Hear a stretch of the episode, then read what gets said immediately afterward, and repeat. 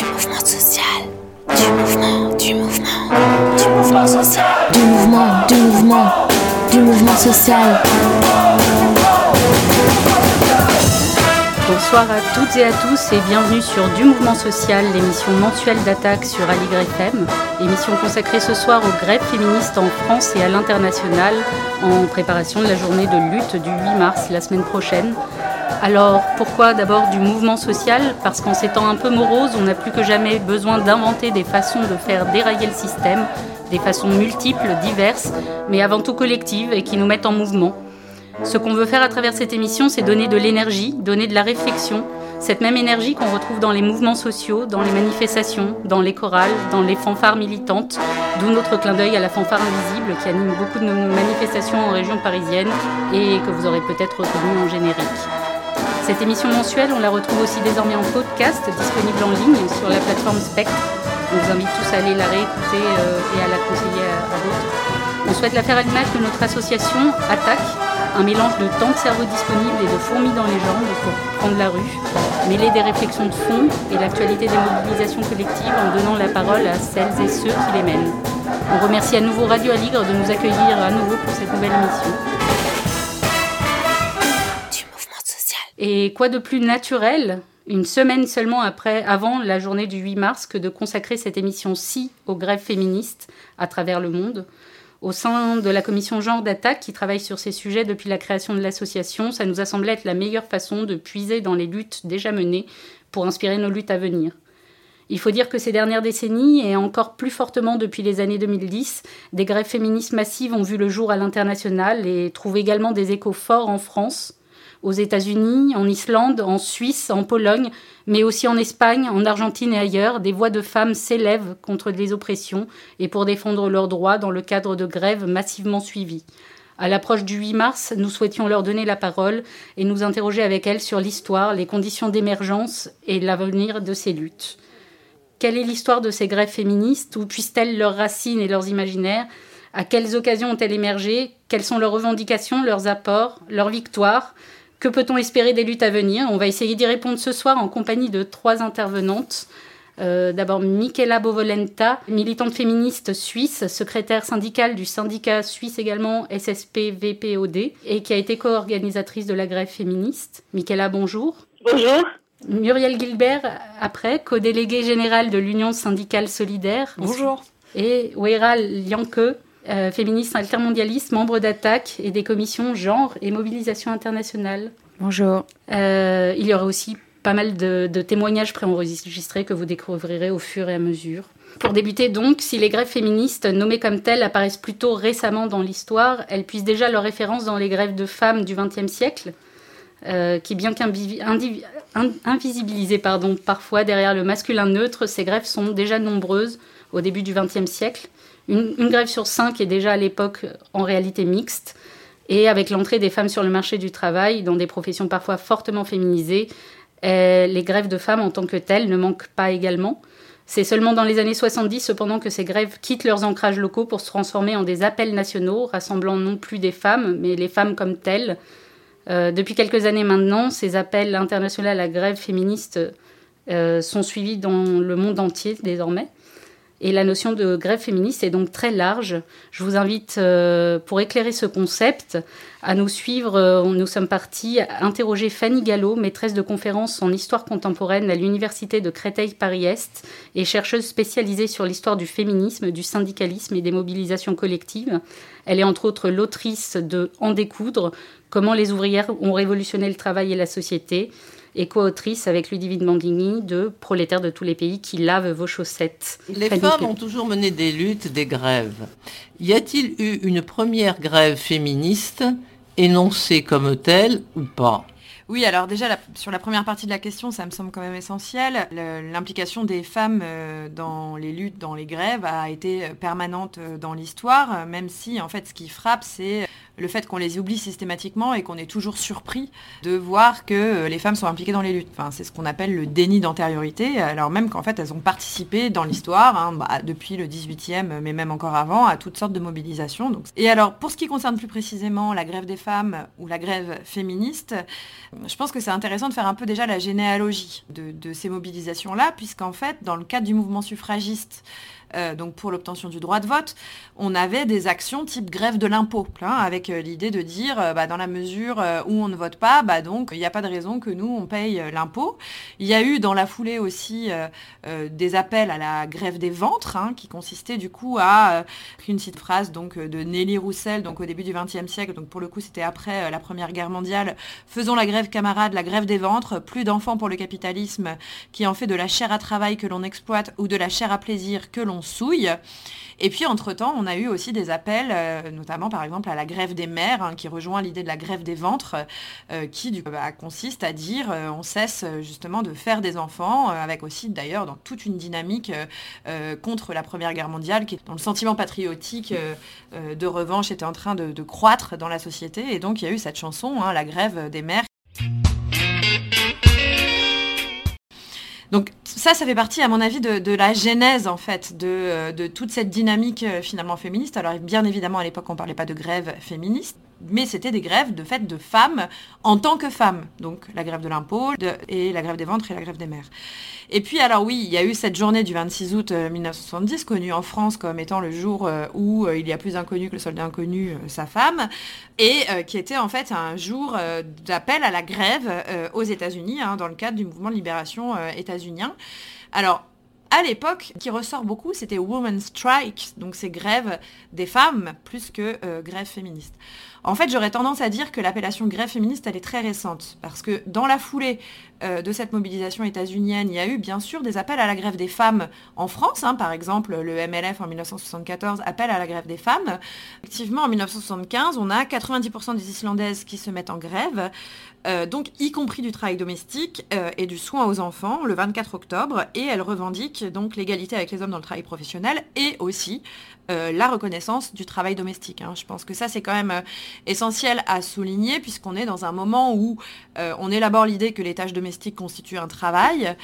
On se réapproprie la notion de travail en tant que féministe, et de la même manière, on se réapproprie la notion de grève en tant que féministe, même si on ne dit pas forcément grève féministe, c'est une grève des femmes euh, en, 1975. Euh, et alors en Suisse, euh, en 1991, on parle encore de grève des femmes. Alors ça, ça me paraît vraiment fondamental aussi à souligner, et c'est une grande spécificité euh, suisse et encore dans la dernière période, c'est que la grève de 91, elle, vient d'une initiative syndicale, hein, en l'occurrence de l'Union syndicale suisse, qui en fait avait mobilisé autour de la question de l'égalité euh, salariale, du congé de maternité et du droit euh, à l'avortement et donc euh, qui a du coup donné lieu ensuite à l'obtention d'un certain nombre d'acquis qui sont arrivés petit à petit dans les années 90, euh, hein, euh, que ce soit par exemple donc en 96 la loi sur l'égalité qui régit les questions d'égalité au travail, ou le droit à l'avortement en 2002, ou le congé maternité en 2005. Hein, et en fait c'est vraiment dans la dernière période, là, dans le retour finalement de cette dynamique-là, dans les années 2015-2016,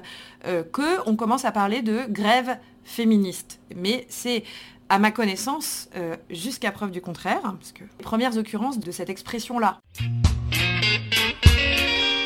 Nous sommes de retour sur euh. Euh, c'était un entretien réalisé avec l'historienne Fanny Gallo sur le sujet de la naissance des, grèves de femmes, du concept de grève des femmes et de grève féministe. on l'a vu, il y a eu énormément de grèves de femmes à travers le monde. Certaines ont été massives et ont marqué les imaginaires. Euh, l'une d'entre elles, c'est la grève suisse, d'abord celle de 91 et celle plus récente euh, d'il y a quelques années. On a en ligne euh, Michela Bovolenta. qui nous appelle depuis la Suisse justement et qui a vécu et coordonné, co-organisé la plus récente de ces grèves. Michaela, bonjour. Bonjour. bienvenue sur Radio Aligre avec nous. Euh, Michaela, pouvez-vous nous rappeler le contexte de, la, de la, des grèves suisses? Oui, alors ça, ça, a déjà été, on, peut rappeler, hein, euh, mm. j'aimerais souligner que en Suisse, on a, on a du retard sur euh, les questions euh, de l'égalité, les questions féministes. Hein. Ça a été rappelé concernant euh, la dépénalisation de l'avortement. Ce n'est qu'en 2002, le congé maternité très tardif. 1971, le droit de vote des femmes. Donc on a euh, on a quand même en, Suisse eu cette euh, grève féministe de 1991 euh, et ça avait donné un élan pour toute une série de revendications que nous avions. Et puis dans les années 2000, on a on a petit à petit constaté que rien n'avançait euh, on avait déjà fait une tentative pour réorganiser une grève euh, des femmes, ça s'appelait encore comme ça, en 2011, euh, qui avait eu un certain succès, mais pas l'ampleur de la grève féministe de 2019. et donc, c'est justement en constatant que rien ne bougeait, en constatant que la révision de la loi sur l'égalité était, euh, avait été réduite comme peu de chagrin par euh, le Parlement. Euh, en, en, sentant aussi le vent du renouveau féministe avec le mouvement MeToo, la grève, les grèves, les appels aux grèves féministes dans d'autres pays.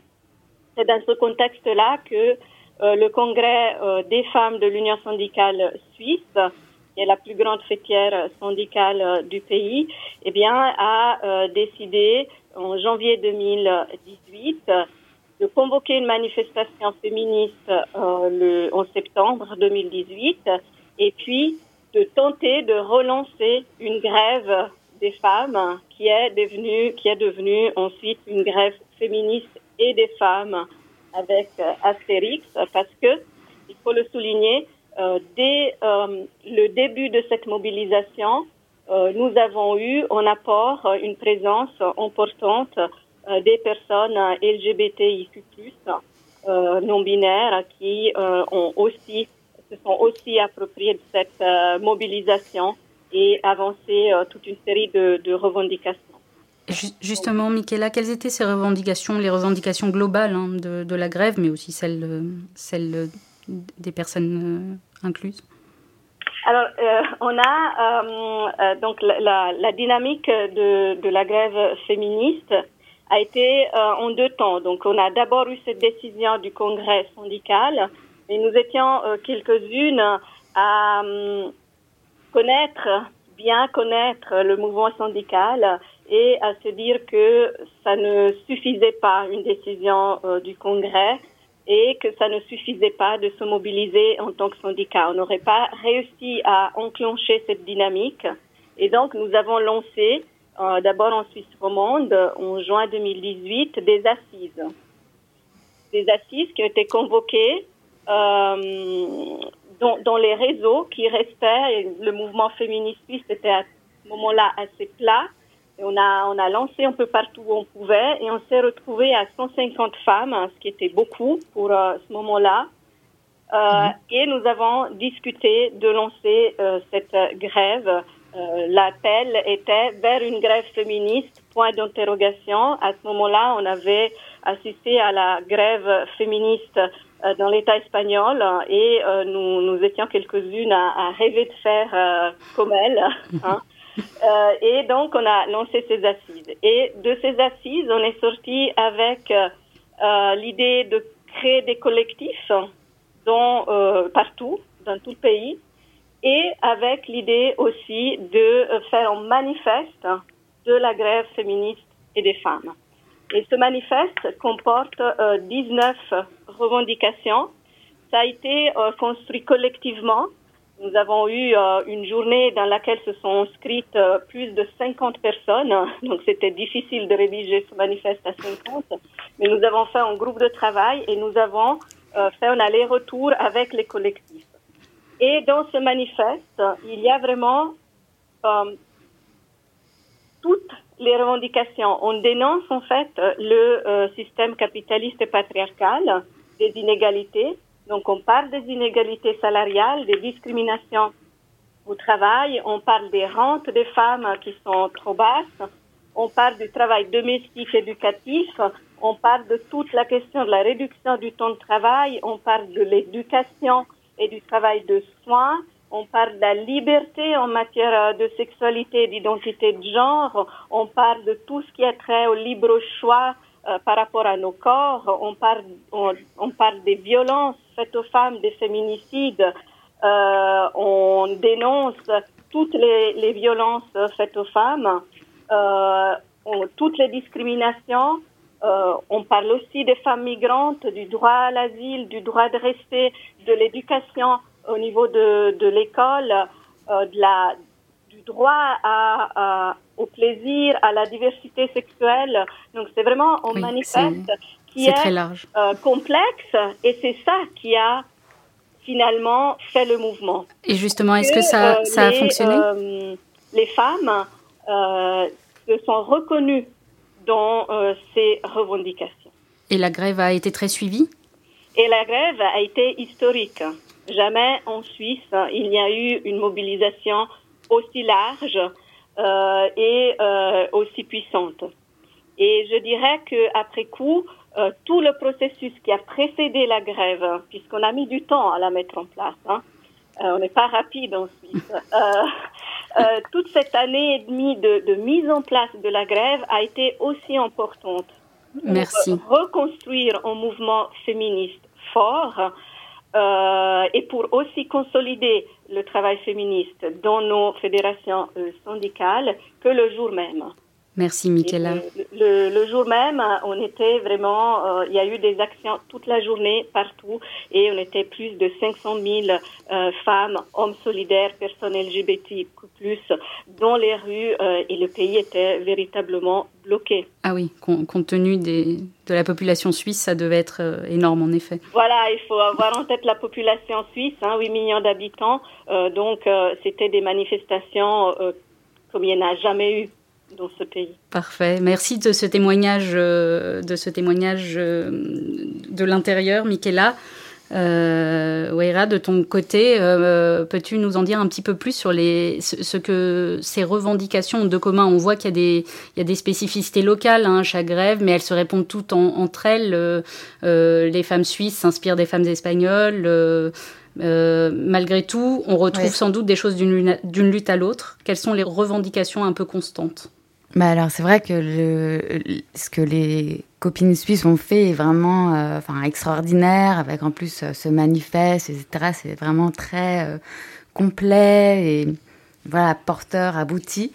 Et puis bah dans dans d'autres pays enfin Michaela le disait tout à l'heure enfin, les mouvements féministes en fait s'observent et s'inspirent quoi d'un pays à l'autre. Et c'est vrai que dans d'autres pays, il y a eu aussi donc des euh, des mouvements de grève qui étaient plus parfois centrés sur euh, une question ou une autre. Donc, par exemple, enfin, bon, en Argentine, parce que Michael en parlait tout à l'heure, et puis il y a eu un mouvement, enfin voilà, quand même énorme, 500 000 femmes dans la rue euh, au 8 mars 2018.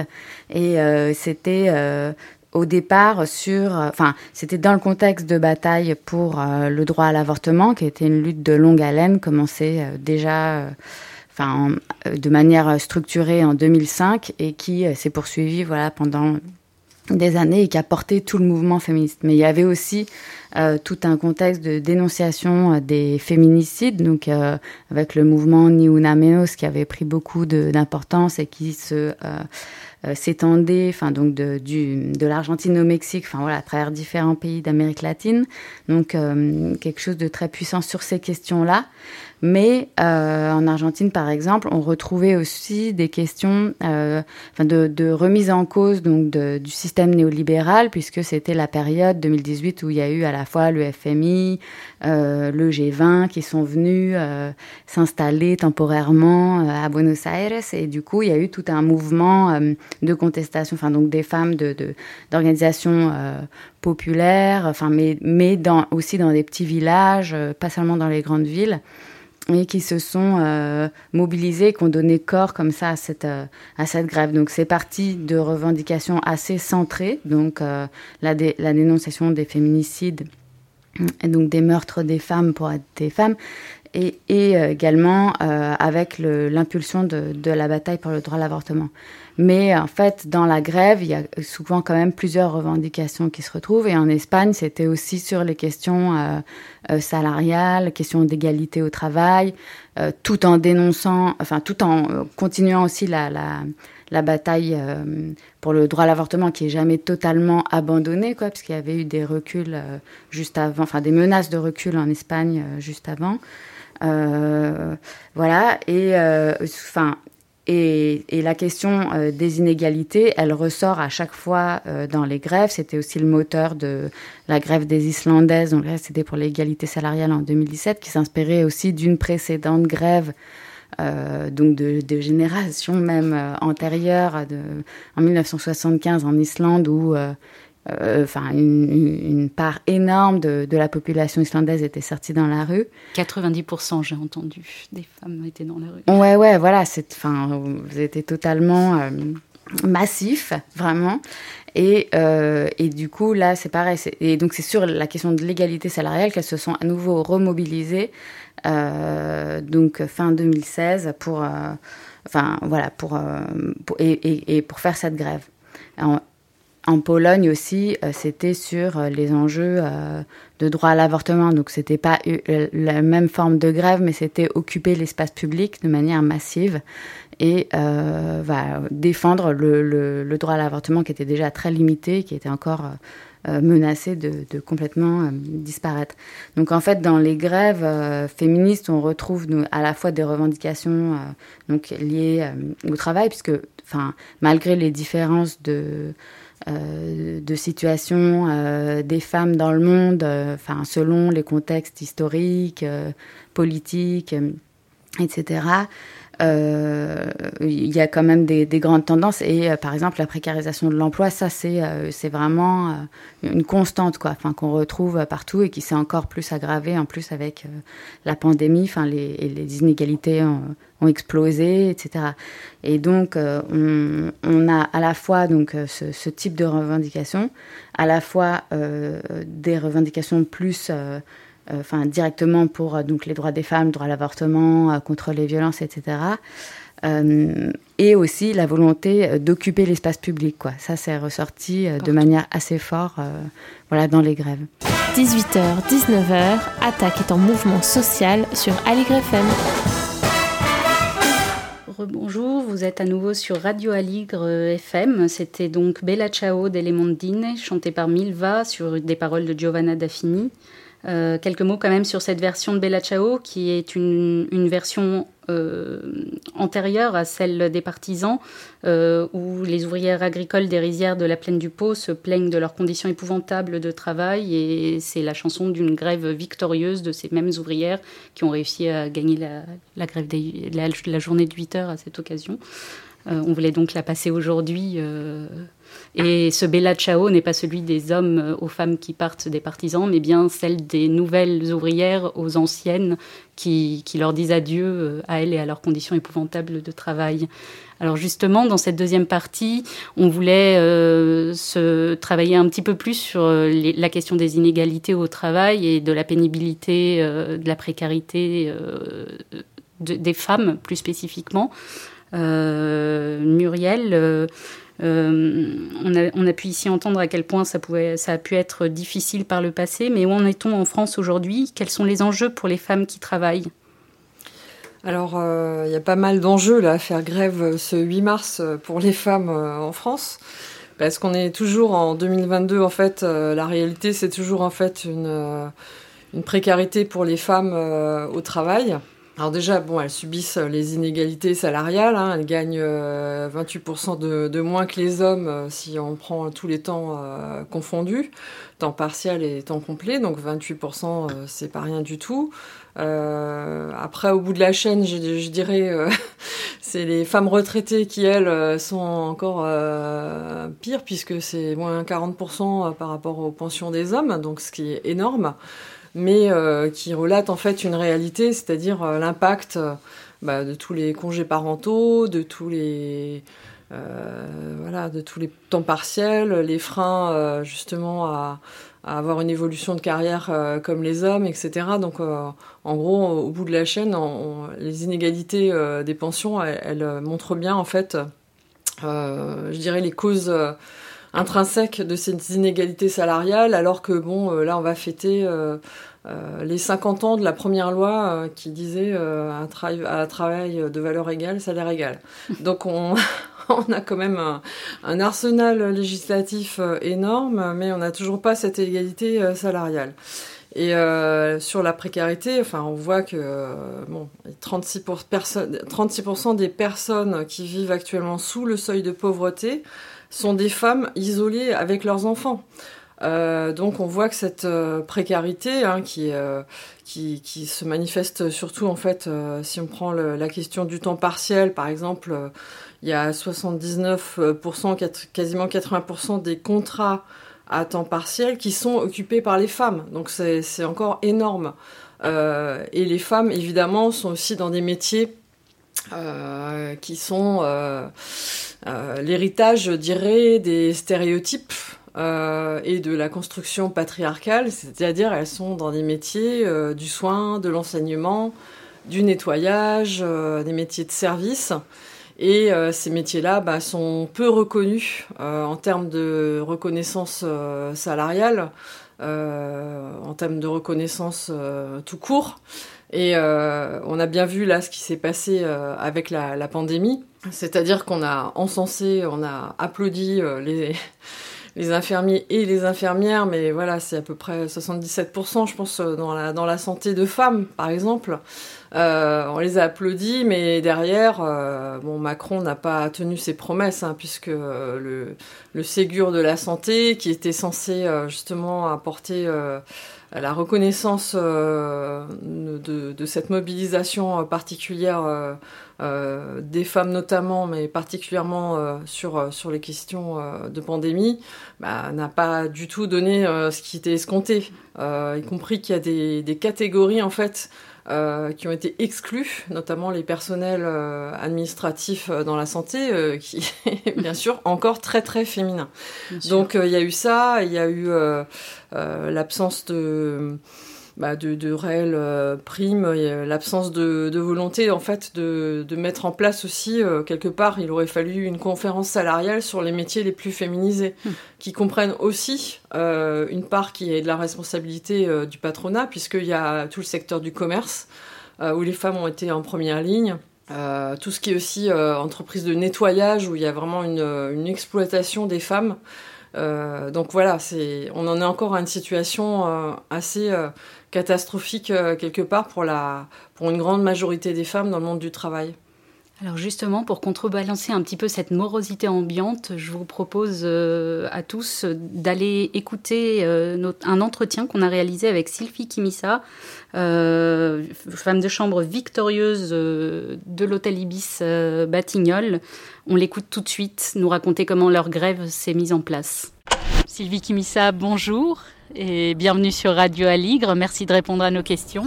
Merci, bonjour à vous aussi. Alors on s'est retrouvé devant le parvis de l'hôtel Ibis euh, à Clichy-Batignolles euh, où s'est produite votre grève euh, à toi et à toutes tes collègues pendant près de 22 mois. Aujourd'hui, neuf mois après la victoire de cette grève, comment, comment tu te sens? Comment ça va pour toi et tes collègues? Non, on a repris le travail. On se sent comment? On se sent heureuse en regardant le bulletin de paye c'est que du bonheur. Voilà, que du bonheur, de la joie. Mais il fallait qu'on le fasse. Voilà, il fallait qu'on le fasse, il fallait qu'on le gagne aussi. Et justement, qu'est-ce qui vous a poussé à vous mettre en grève Qu'est-ce qui nous a amené? Ça nous a amené les conditions de travail qui n'étaient pas vraiment, qui étaient pénibles. Voilà, parce que je ne crois pas qu'avec les conditions de travail d'une femme de chambre, parce que c'est un travail déjà difficile, qui abîme le corps de la femme, parce que ça nous abîme le corps, le dos coincé, le canal carpien, les genoux, parce qu'on est là tout le temps à tirer les lits, à faire les lits. Il faut bien tirer les lits, il faut que ça doit, bien carré, tout est organisé, tout est chronométré. Et 17 minutes dans une chambre, voilà, il faut courir. Alors on s'est dit, on n'était pas des robots. À un moment, on était épuisés, et vraiment épuisés, parce qu'on faisait 40 chambres Alors, quand tu te retrouves avec 30 départs et on te demande 17 minutes dans une chambre, tu te dis, mais je suis où là? Vous savez, quand vous subissez, à un moment, vous vous levez la tête, vous laissez tout. Vous dites, bon, d'accord, j'ai trop subi, ça suffit. Et on a trouvé le, la CGT HPE, c'est lui qui nous a menés dans le combat et on a terminé avec eux. Il nous a dit, d'accord, il faut se syndiquer. On s'est syndiqué et on s'est organisé. Et il nous a dit, bon, le jour que vous faites comme si rien n'était, le jour que vous allez voir en bas que je plante mes drapeaux et vous descendez et la guerre commence. OK. Et le jour-là, on l'a vu, il commençait à planter ses drapeaux. On a commencé à planter ses drapeaux. On a dit, ah, descendez les filles, il est là, il est là, il est là. Donc tout le monde qui commençait à travailler, ils ont laissé les charrues, ils ont laissé tout aller. On a commencé la grève, on était au nombre de 34. Il a voulu casser la grève, mais il n'a pas pu. Il a pu quand même nous retirer 14 personnes. Voilà, et euh, au final, euh, on est resté 20. Et ce sont les 20 qui sont allés jusqu'au bout. Là où c'était vraiment dur, c'est quand euh, le confinement est venu. Il nous a dit que euh, le confinement total, on s'est dit, ben, ça y est, c'est fini pour nous. Et quand ils ont relâché un peu à dire qu'avec des attestations, vous pouvez aller travailler. Et nous aussi, de notre côté aussi, on, on avait des attestations. Voilà, on cochait la case qu'on partait travailler et on ciblait le peu des hôtels du groupe Accord qui restaient en place, qui fonctionnaient. Et c'est là qu'on partait faire les occupations des hôtels. Parce qu'on a dit, il fallait qu'on rappelle au groupe Accord qu'il y avait un conflit avant le confinement.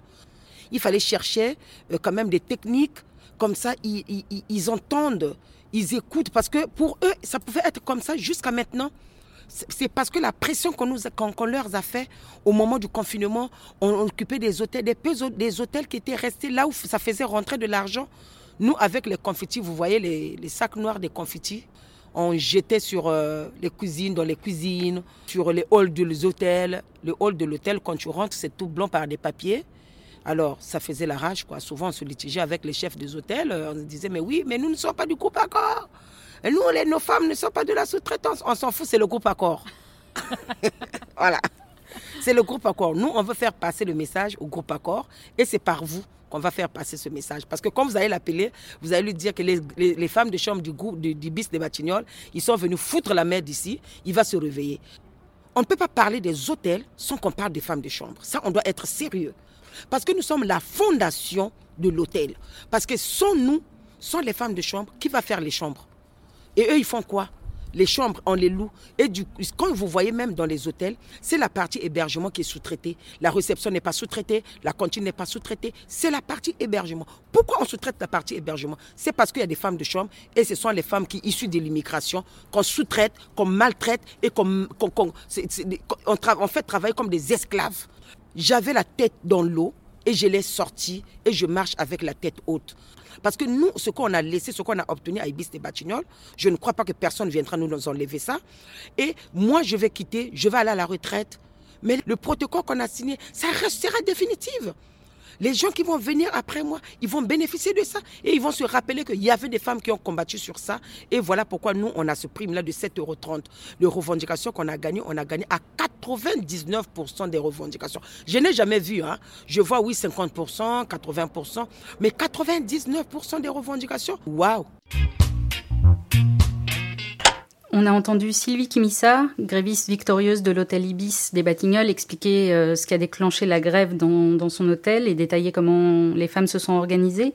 Euh, concrètement, euh, Muriel, quelles difficultés spécifiques rencontrent les femmes en grève et quels appuis trouvent-elles ou peuvent-elles trouver auprès des syndicats? Alors, bon, là, on a entendu les, grèves dans les hôtels de luxe, mais c'est vrai qu'il y a eu pas mal de, grèves comme ça avec euh, je sais pas, sur les, sur les, les coiffeuses euh, au boulevard de Strasbourg à, Paris. Euh, mais ça me, fait, ça me rappelle aussi des, grèves, même qu'il y a eu en Grèce il y a quelques années, sur voilà, les femmes de ménage de l'hôtel du ministère des Finances en Grèce, en, pleine, en plein marasme avec la dette, etc.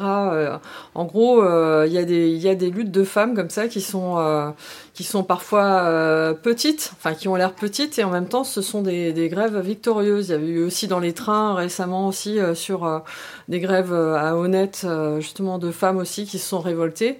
Euh, alors, euh, elle trouve un appui euh, syndical. On essaye de, de, faire en sorte que à Solidaire, on est vraiment sur l'importance aussi qu'il y ait une, une auto-organisation des femmes qui sont en lutte. pour nous, c'est important qu'elle que, que le syndicat soit un outil en fait pour elles. Et les difficultés, euh, bah, c'est toutes les difficultés, je, je dirais qu'on rencontre dans des grèves comme ça où il y a en face euh, des géants, euh, des géants du 440 quelque part.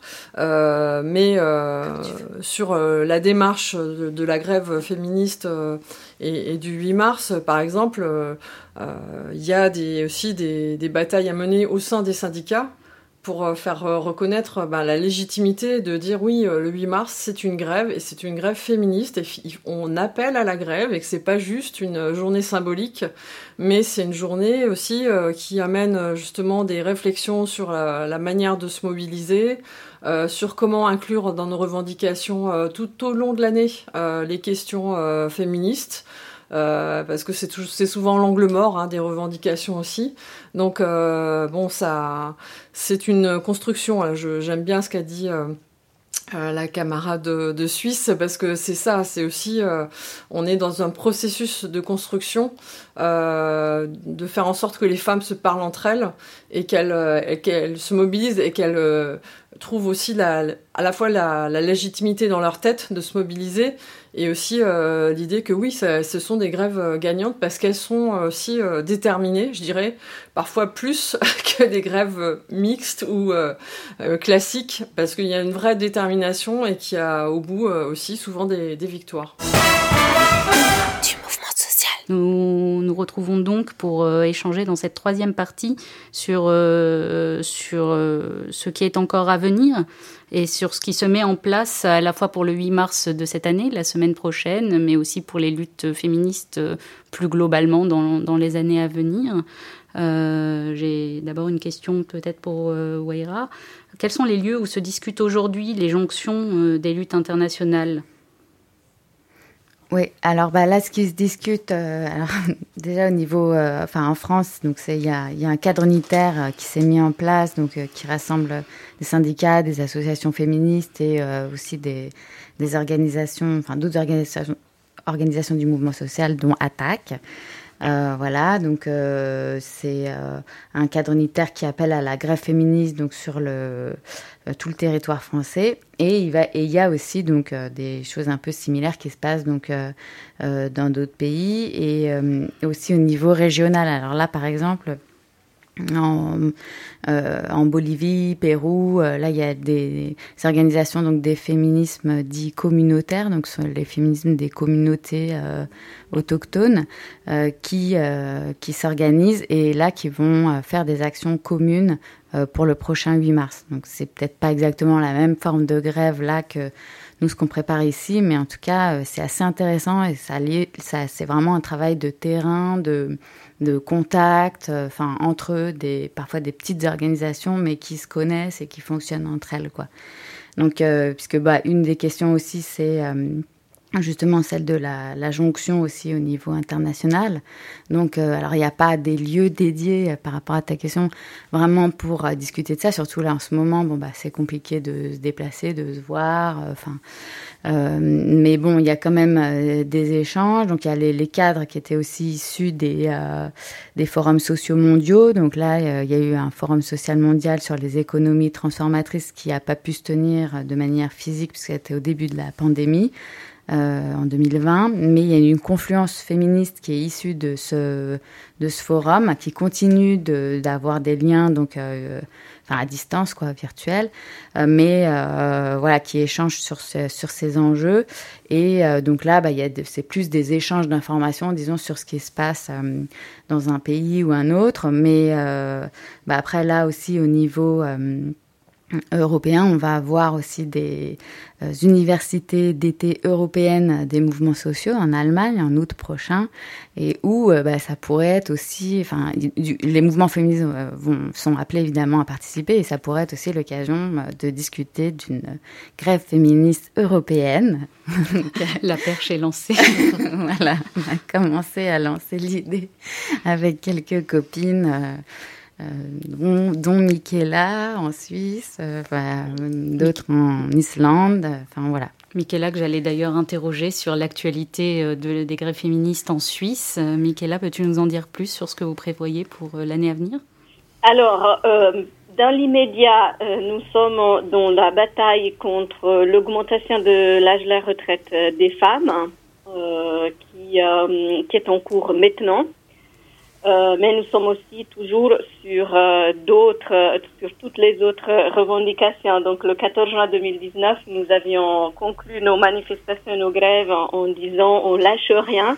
Et depuis, on tient contre vent et marée sur toutes les questions. On essaye d'être présente sur la violence faite aux femmes, les questions sociales, les questions de droit euh, des migrantes, de droits des personnes LGBTQ+.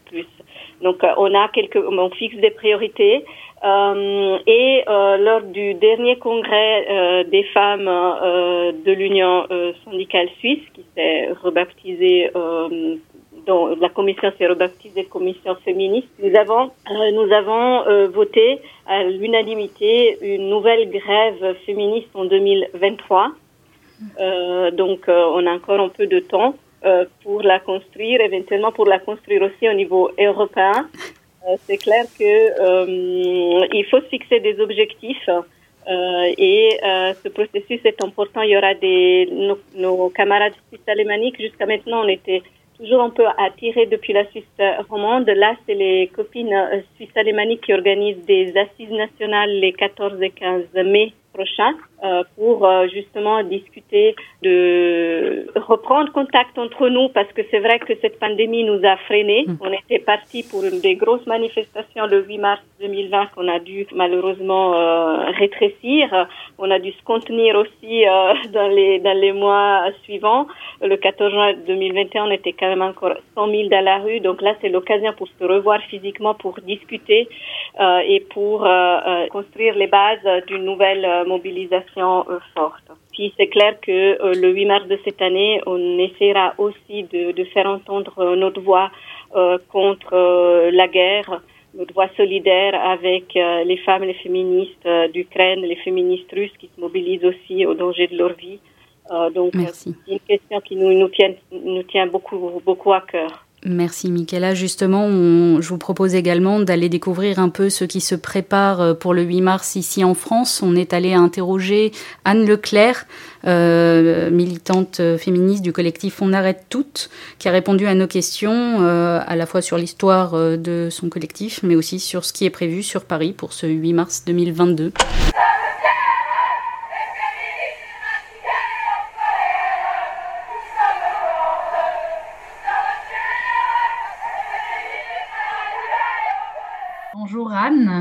Merci d'intervenir euh, avec nous sur Radio Aligre aujourd'hui.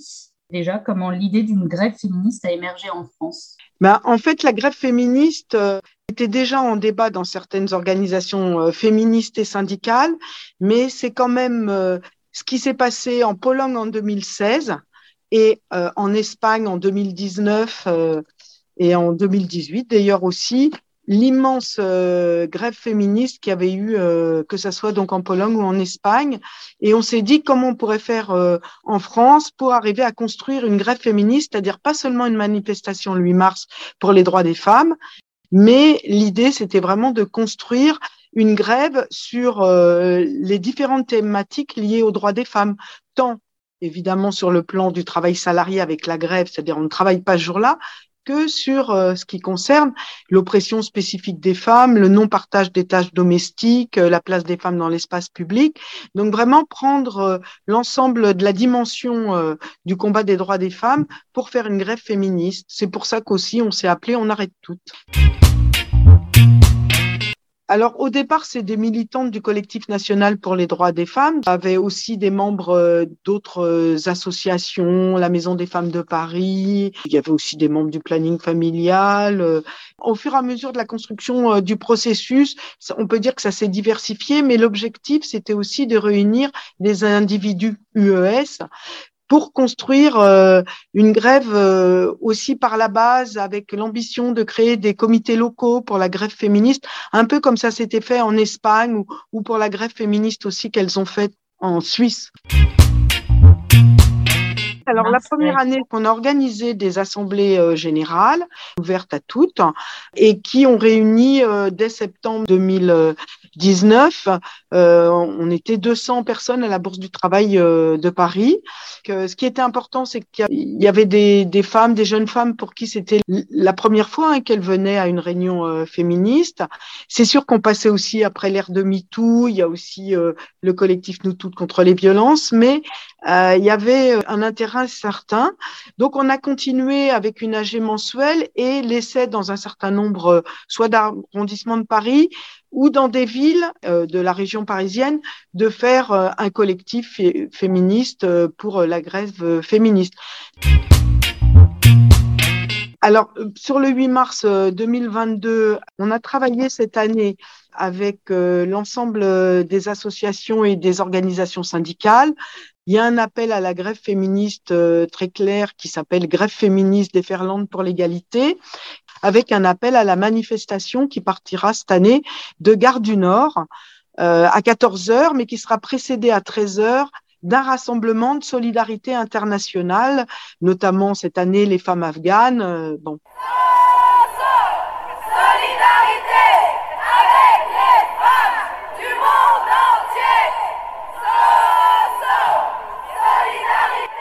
l'Ukraine est en train aussi de s'inviter malheureusement euh, aussi hein, dans, dans, ce 8 mars. Et on a prévu un cortège qui va s'arrêter dans plusieurs lieux symboliques où on essaye de mettre en avant toutes les mobilisations autour de la question du droit des femmes. On s'arrête à République avec euh, un point important qui sera dédié euh, aux sans-papiers, aux exilés, aux problèmes du logement que rencontrent beaucoup de femmes hein, et de la précarité aussi. On fera un arrêt aussi à Subdeco, animé notamment par l'UNEF. Et l'objectif, c'est de dénoncer un peu tout ce qui se passe autour euh, des moments d'intégration dans ces grandes écoles. Après, au bas du Père Lachaise, on va faire un grand dying L'objectif est de visibiliser euh, l'ensemble des femmes assassinées. On va terminer la manifestation à l'hôpital Tenon, où là, on mettra en avant trois thématiques. La question des salariés de la santé, la question donc en lien avec euh, la situation des salariés du service public de l'hôpital, il y aura aussi la question euh, de l'IVG et enfin, ce qui se passe avec le professeur qui est mis en cause dans des affaires de viol. Euh, ce professeur est toujours en poste, même s'il a été démis de quelques fonctions, il reste toujours en poste à l'hôpital. Le message aux femmes, c'est que toutes ensemble, on est plus fortes. Et le 8 mars, c'est un point d'orgue de toutes les mobilisations ensemble, des salariés, mais aussi euh, des femmes qui luttent aussi contre toutes les violences qu'elles subissent dans toutes les sphères de la société.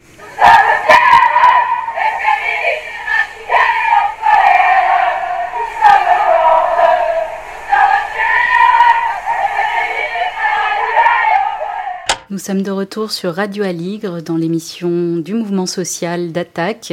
Vous écoutiez Anne Leclerc euh, du collectif On arrête toutes qui nous expliquait euh, comment va s'organiser la prochaine grève du 8 mars 2022.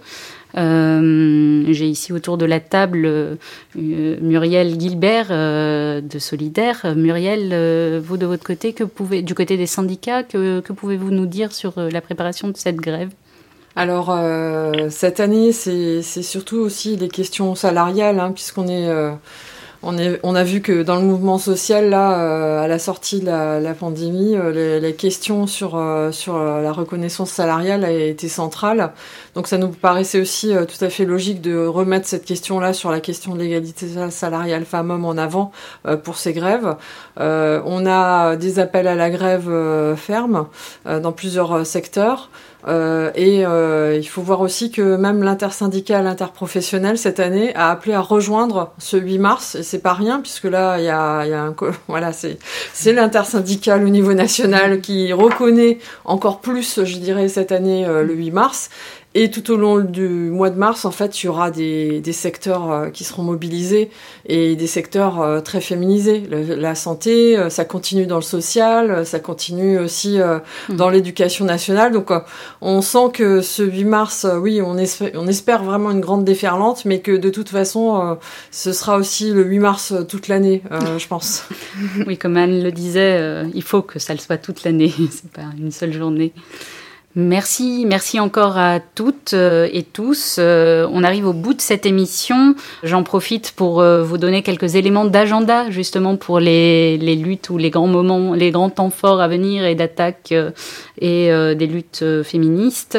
Et bien sûr, le 8 mars, joignez-vous à la manifestation de la Journée internationale du droit des femmes. Anne vous a donné tout à l'heure tous les éléments pratiques, mais je voulais attirer votre attention également sur le fait que le 3 mars prochain, attaque et l'Observatoire de la justice fiscale, dont on a déjà reçu des membres ici dans cette émission, sortiront un rapport important titré Les candidats des inégalités, à droite les injustices fiscales et sociales au programme. Ce rapport euh, scanne les programmes de Macron, de Pécresse, euh, de Le Pen et Zemmour sur, la question de la fiscalité et révèle la similitude de ces différents programmes. Je vous invite euh, évidemment à le lire et à le découvrir. Et puis le 9 mars prochain, 18h30, Attaque diffuse un webinaire sur l'emploi et les conditions de travail dans l'hôpital public. Vous trouverez toutes les informations sur le site en ligne d'Attaque. Euh, et enfin, euh, Attaque euh, et plus jamais ça appelle à rejoindre les marches pour le climat qui auront lieu un peu partout en France et à Paris le 12 mars prochain. Euh, pour finir, euh, il y a également une toute petite actualité de la commission genre euh, d'attaque qui a organisé cette émission et qui est l'apparition d'un 4 pages sur les services publics et, la, condition des femmes dans ce domaine-là.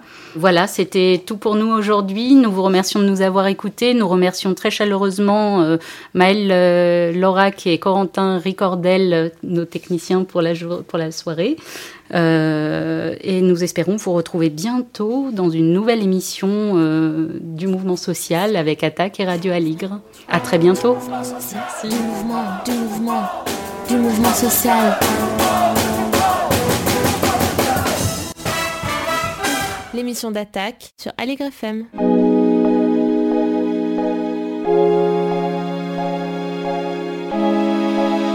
Spectre.